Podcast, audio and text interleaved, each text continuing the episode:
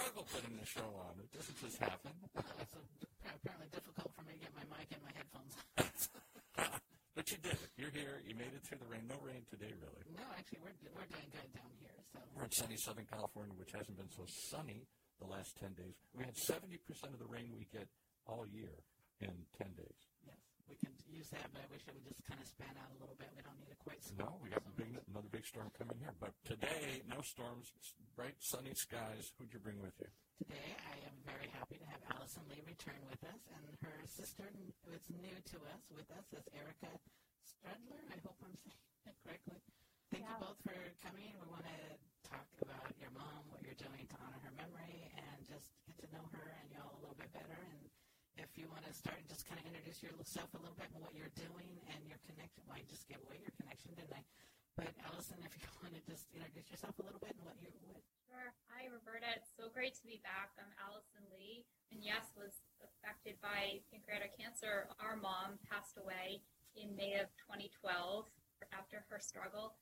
Currently, I work as the director of Trust and Estate Content Strategic Development at a company called Freewill. It's a social good enterprise, and we help individuals create their estate plans for free. Also, help to facilitate charitable donations to nonprofits, primarily in non-cash giving. thank you. And let's get, and, and as we're going on, if Allison can speak up a little bit. She has so much to tell here, but she's a little faint on our end here. So That's because I don't have one of those fantastic. I know that's, well, we were going to bring that up. Contractions Speaking about that's uh, I got to get myself We one of got to those. get you Paul. dialed into the modern era here. We'll Absolutely. get you one of those for next time, or maybe we'll be lucky enough to get you inside the studio. That would be awesome. Oh, that would be nice. I know, and I, I just said I work for you know a tech startup, and, and I'm the one without the fantastic mic. So uh, yes, the studio next time. And thanks again. So, Erica, would kind of tell us a little bit about yourself? Yeah, absolutely. So Erica Strudler, and while it's not my professional career, upon the passing of my mother back in 2012, I, with the help of my sister and so many others, I was fortunate enough to be able to start our own nonprofit, Miracle for Melanie, which works to continue the legacy, the work that my mother had done for so many years, working with our veterans and our troops that have come back from uh, deployment in a number of different capacities. So at, at the young age of 24, decided to start my own nonprofit, do what I could do to, to continue my own leg, uh, to continue her legacy. I apologize. Kind of my own version of navigating my own grief by trying to make an impact or, or a difference in the lives of others. And before Roberta takes over, I got to insert one other thing. You just had a child. Is this your first child? I did. It is my first child. So Cooper Darvin Snyder was born in September. So I have a, a wonderful four month old boy who doesn't sleep, but I, I consider it a blessing for sure. And, and as we were talking about before, his middle name, Darvin, is actually my mother's maiden name. There you go. That's So what I as we wanted to get talked in. so The about legacy continuing continues. Yeah, right. Exactly. Absolutely. So we, we were looking for a way to try to honor her memory um, upon her passing when my husband and I were talking, and that seemed like a, a very fitting way. Uh, I think that's uh, very awesome, and I really love that you've done that. You both are, I think, honoring your mom in different ways. You started a nonprofit, so you're helping people that way. And Allison, you're helping people get their estate planning done, and I know that was something you were doing during your mom's illness or before she was ill. So it was something that I, I started sort of during the, the early course of her illness. I had been working um, for the, uh, the controllers of the state of Maryland doing some tax work. And then as her illness progressed, I moved on and sort of became an estate planning attorney. And I realized how much I loved working with individuals and, and families to create their lasting legacy and um, really getting to know them and feeling a part of their lives and their journeys. And that took off and really became my career. And thank you for doing that because it's, as we talked about before, it really makes things much easier for the families if we get all that done beforehand. I know it's difficult, but it's just something we really need to do. Can you tell me a little bit, tell us a little bit about your mom before she became ill? Oh, absolutely. I think Erica actually spoke to this. Just she touched the lives of, of so many individuals. Um, just had such a passion for giving back to the community. I mean, I think we could just go on and on about this. Working for our veterans, that brought her so much joy to be in the hospital setting and really to be interacting with them during their recovery. Um, she was also a physical education teacher, so so really smart when it came to sort of wellness and well-being, and she just loved being around the veterans. It just it brought her so much joy. Was there something that led her to that? I mean, did she have family members that were in the military, or was what was her her passion? Where did that come from? Go ahead, Erin. Yes. Yeah, my mom was the daughter of a Marine. So Jerome Darvin was my mother's father, my my maternal grandfather, and Allie's maternal grandfather. And he actually had always told us the story. He was only 16. He actually lied about his age to enlist in the Marine Corps, which to me was something that just always resonated and I thought was so incredible. Somebody that, when you talk about self-sacrifice at such a young age, had made the decision that it was it was about about something more than himself. And he went into the recruiting office, and I probably shouldn't be saying this, but he, he lied about his age. You had to be 18 to enlist, and he was had just turned 16 and he went in and he knew that this was his calling. And he was deployed for almost four years overseas in the Pacific. And him and my grandmother had continued to, to correspond via letter writing for the entire time he was over there. And that was something that really left an impact on my mom.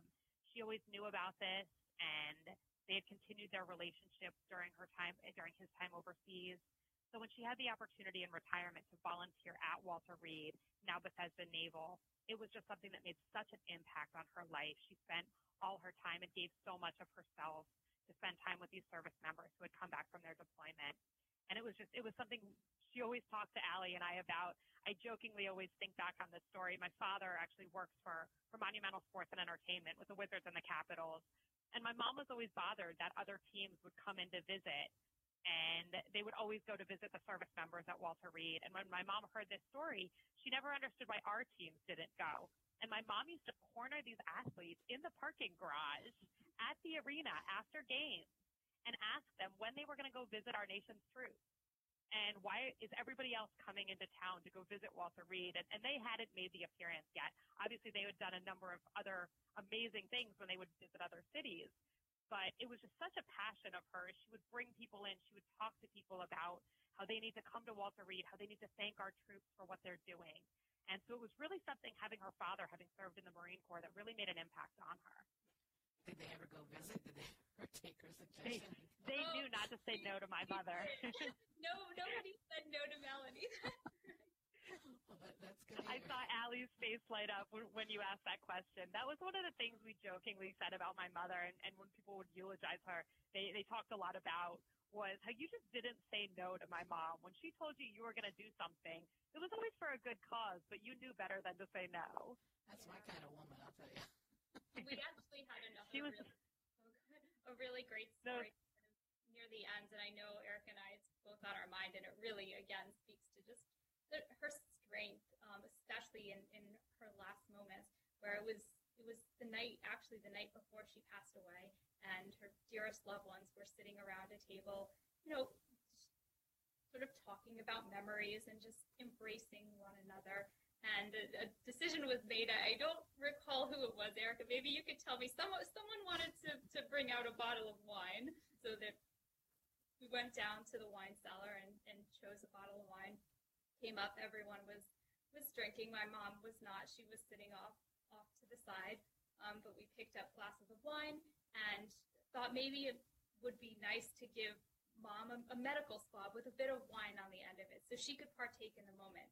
And mom took one look at that medical swab and took another look at all of us with these with these cups of wine and literally for the first moment in so long just made a motion towards us as if to say what are you doing giving me a medical swab when all of you can raise a glass to, to this moment and to family and so we, we said okay no more medical swab took out a glass for mom and raised it so that we could all make a toast in that last moment. And it was the night before she passed.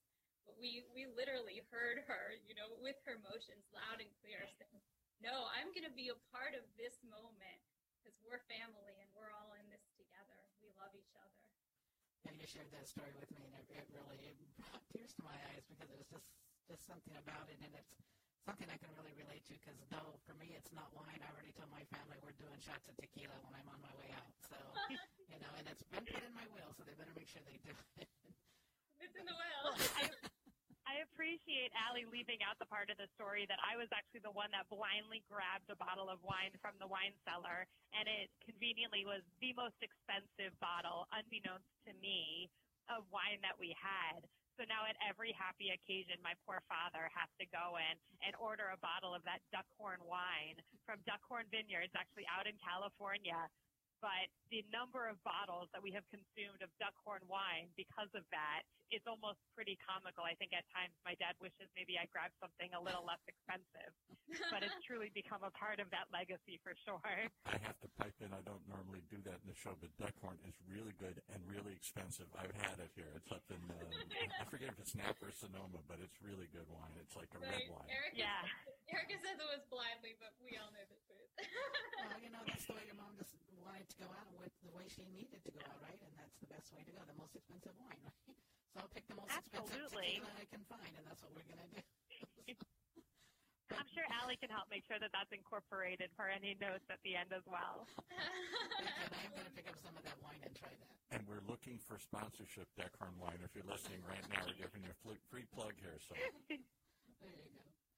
When your mom was, was diagnosed, did she have any symptoms, or was it by chance with the physical? How was your mom diagnosed? Yeah. Yes. So my parents had actually taken a trip up to New York City in October of 2010. And that was during the, the phase when everybody was hearing about bed bugs and hotels and things of that sort. And she came home and she had a, a surface level rash. And of course, immediately jumped to the fact that it was bed bugs, which was a logical thought, just given the circumstances and what was going on. And you were hearing so much about it in the media. So as my mother always did, she threw everything out. She got rid of the sheets, the covers, all of her suitcases, all of the clothes that she had brought on the trip because, of course, with bed bugs, it's easier to just eliminate the source than it is to try to, to fix the problem. And when that didn't go away, she actually had gone in for, for some blood tests. And as Allie mentioned, I mean, my mother was absolutely the pinnacle of health. Wellness was everything from a nutrition perspective and, and a physical fitness perspective. So she got went in for a number of tests just to, to try to figure out the best way to cure this rash. And it turned out that she had the tumor in her pancreas was actually blocking the bile duct. And that's what was causing a lot of the rash. So unfortunately, at that point, we were fortunate. She was a candidate for the Whipple. So it was very early onset, given the placement of the tumor. But one thing led to another, led to another very quickly. And what went from being a, the thought of having bed bugs and a, an infection from the bed bugs turned into pancreatic cancer. What time span, span was that between her thinking it was just bed bugs and then getting the diagnosis?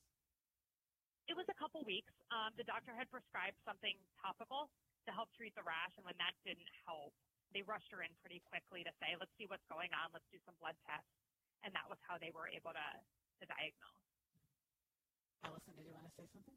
Right. There was also jaundice in her eyes, which was something that initially with the itching, we sort of we didn't think to look at, you know, look for jaundice, but just like Erica said, the, the tumor blocking the bile duct also created sort of a, a ripple effect in terms of the, the different symptoms, including the itching and, and also the, the jaundice. And then did she she had the Whipple? Did she do any chemo after that as as well, or just Yeah. So so she did the Whipple. She then became a candidate for a clinical trial at Lombardi at Georgetown Hospital, and from that ended up saying she withdrew from the the clinical trial after after a couple weeks. It just wasn't the right fit for her based on the guidance of her her medical team. But she was able to proceed with chemo. She did chemo for about nine months, and then she proceeded with radiation as well. And how did So they sort of threw the kitchen sink at her before she said, you know what, I'm going to focus on the quality of my life at this point, and ultimately said I could maybe extend the quantity of my days, but not the quality. And I think once she moved forward with the radiation as well, she she tapped out. but she was amazing at least. When she put her mind to something she really took it on. I remember times when she would get back from she would get back from chemo and she would you know just want to go and work out or do something. And you know everyone said to her melanie aren't you tired? Don't you need to lie down and she said no I want to live life. I want to go out. I want to be around people. Um, I remember in particular, you know, and this goes back to her her love for wellness was when her medical team suggested she not go work out at the gym because you know there were going to be a lot of people around and it was better for her not to be exposed to that many people. And she created she she actually created a gym out of my old bedroom. So you know I wasn't coming back for uh, for sleepovers, but that that's okay. I remember when I returned and you know, there was a there was an elliptical, there was a, there were medicine balls, there were all sorts of really interesting looking, you know, contraptions. But you know, that was so when she got back from her chemo, she wasn't going to be lying down; she was going to be doing it all. Yeah, and that says I think a lot. And I think it was. I'm sorry. Go ahead. Sorry, Roberta. No, go ahead. No, so one of the things that that really stuck out, what, what Allie left out is she didn't even come home first. She just went right to the fitness store and said, "We're going to turn Allie's childhood bedroom into a gym." Not but it was actually her oncologist that said to her, "Don't make this your life. Don't let chemotherapy be your life. Don't let it be your days. It's a part of your day. It's something you have to do. It's something you're doing. But at the end of the day, if it's a couple hours, take advantage of the rest of the time that you have in that day. Don't write that day off." And I know that was something that really made an impact on her and how she framed her mind during the process she would go to chemo and then she would come home and she would say, What am I going to do with the rest of my day? I'm not going to sit around and, and feel sorry for myself having gone to chemotherapy. That wasn't productive. I'm going to go take advantage of the rest of the time that I have in that day and I'm going to maximize what I can do. And that really was, it was just such an amazing way to live, live out the days that she had. It really is, and I can really relate to that because I know when I was doing my chemo, people would say, "Why don't you know you need to go home and go to sleep?" And I apologize if this offends anybody, but my "I'll sleep when I'm dead." But you want to live as much as you can and do what you can. And you know, I, I I'm sorry I didn't get to know your mom. I think we would have been really good friends. I could say something. Her and her wine and me and my tequila, but we would be getting some things done. how did how did Miracle for, for Melanie come about? Yeah, so after my mom passed, I remember so many people talking to me about wh- what is a legacy? What is, how do we continue on the work that she had done? There were so many different things that she had dabbled in and, and that were so important to her. And I was fortunate. I had been introduced to a, a lot of people within PanCan over the course of her illness. And we wanted to get involved and continue the legacy fund that we did within PanCan. But I also wanted to continue her work. And I think that's really what it was about. At my mom's funeral, I read the poem by Linda Ellis, The Dash, that talks a lot about how do you live out your dash. And I thought about the concept of a legacy and continuing the work that my mother had done. So I sat down with one of my dear friends and we said, what defined my mom's life? What were the things that were so important to her? And everything came back to the military. It came back to the military. It came back to her love of her family. So through that, I got introduced to a program based out in Atlanta, Georgia. It's called Camp Twin Lakes. And they host a Family Warrior Weekend program that hosts service members and their entire families for a weekend of just being a family post deployment, helping them navigate what is life post deployment. And through that, we said, this is everything that my mother cared about. It's physical fitness. It's the military. It's family. It's all the things that were so important to her. So we created Miracle for Melanie basically as a funding arm for one of those Family Warrior Weekend programs. And we've now done 11 years worth of funding one of these programs based down in Atlanta. And every year when I travel down there and I meet these families and I meet these children who are kids of service members, and I think about this is everything that my mother believed in, and this is how I would envision her legacy being created. So for me, it's just elongating that dash that was her life, thinking about what what would she have done had she still been alive 10 years later to this day. And I think that to me is, is really what it's about. It's about finding a way to continue that legacy, elongate the dash, and creating Miracle for Melanie and doing so. So you have the Family Warrior Weekend. You also do like a, I think I saw a golfing event every year. Is that something you do as well? Yep, so that's our largest fundraiser. We do a golf tournament. I have never played a round of golf, full transparency, but I looked up what's a good way to do a fundraiser, and it seemed like people enjoy playing golf, they enjoy drinking, and they enjoy having a good time. So this has been our fundraiser every year, and it's been great. I mean, Allie's come down with her son, so Anderson has been able to come down and experience what's the golf tournament about, hear a little bit about what we do, and just keep it all up- uplifting and fun. So there's a lot of stories that are shared about my mother, and we really enjoy bringing everybody together in a happy environment. if somebody wants to donate or get more information, is there a website or some way they can get in touch with you? Yeah, absolutely. So it's www.miracle, the number four, Melanie, M-E-L-A-N-I-E dot org. Or if anyone has any questions, or again, for those that have served, first I want to thank them for their service, but also feel free to reach out to me directly to learn a, bit, a little bit more about some of our resources. Um, and it's just Erica, E-R-I-C-A, at miracleformelanie.org. Are there any events you have coming up or this year in the works? Yeah, we do. So we have our Family Warrior Weekend program, which we're, we're hosting and sponsoring. It's Veterans Day weekend this year. But then we also have gotten tied into through my dad's work with the Washington Capitals through the USA Warrior Ice Hockey program. So basically bringing people together through competitive sport.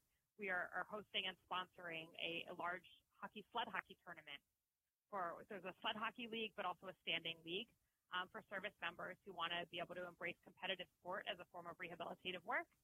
So again, love to, to connect to anybody, any of your listeners that may be interested in getting involved. But again, I just I want to thank those individuals that have served, and it's it's a, a really noble effort, and it's something that meant so much to my mom, my grandfather, and our entire family. Well, if anybody has any questions or wants more information, I invite them, and we will put that out there to the website and the email for you. Any other stories you want to share with us about your mom, real quick? I know I don't know probably when I was when Erica and I were, were talking in ad- um, in advance. We also were talking about how um, one day when she got back from chemo, she actually stopped at a 7-Eleven. I think it was to get a newspaper for my dad, and happened to get a parking ticket. And you know, of all the days that she went to chemo, I, I think this was the day I, I heard her most upset was about the parking ticket. Um, again, maybe speaking to the fact that she she just really approached her treatment just with such bravery and grace and and and just just this incredible strength that she had um, manifested throughout her entire life. Just such a such a wonderful and strong woman. But and that parking ticket really got to her. Well, she's, I'm sorry, Alex, I didn't get a chance to meet her, but she's been an inspiration to me just finding out more about her and learning about her. And I thank you both for coming. And I don't know, to me, it almost seems like poetic that she passed Memorial, Memorial Day weekend with all her work that she's been doing with the veterans and whatnot. So it sounds like maybe that was, you know, just the time for her and very important. Um, and I thank you both again for coming. I'd love to have you come back because I know there's more we want to know about your mom and Miracle or Melanie and just everything that she's been involved in. So, but as long as you speak my name, I shall live forever is dedicated to Melanie Darvin Strudler and to our nation's heroes she dedicated her life to. So thank you both for joining us. I really appreciate it. And I would, again, really love to have you both come back, either Zoom or in person. And we'll get a bottle of duckhorn wine. That's for There sure. And some tequila. And some tequila. It'll be a strange combination, but we'll make it work somehow. Tequila chaser. There. Give us the website one more time if you want to sign up or learn more about uh, Miracles for Melanie. Give it to us one last time, and then we'll go out here. Absolutely. It's www.miracle, the number four, Melanie, M-E-L-A-N-I-E dot org.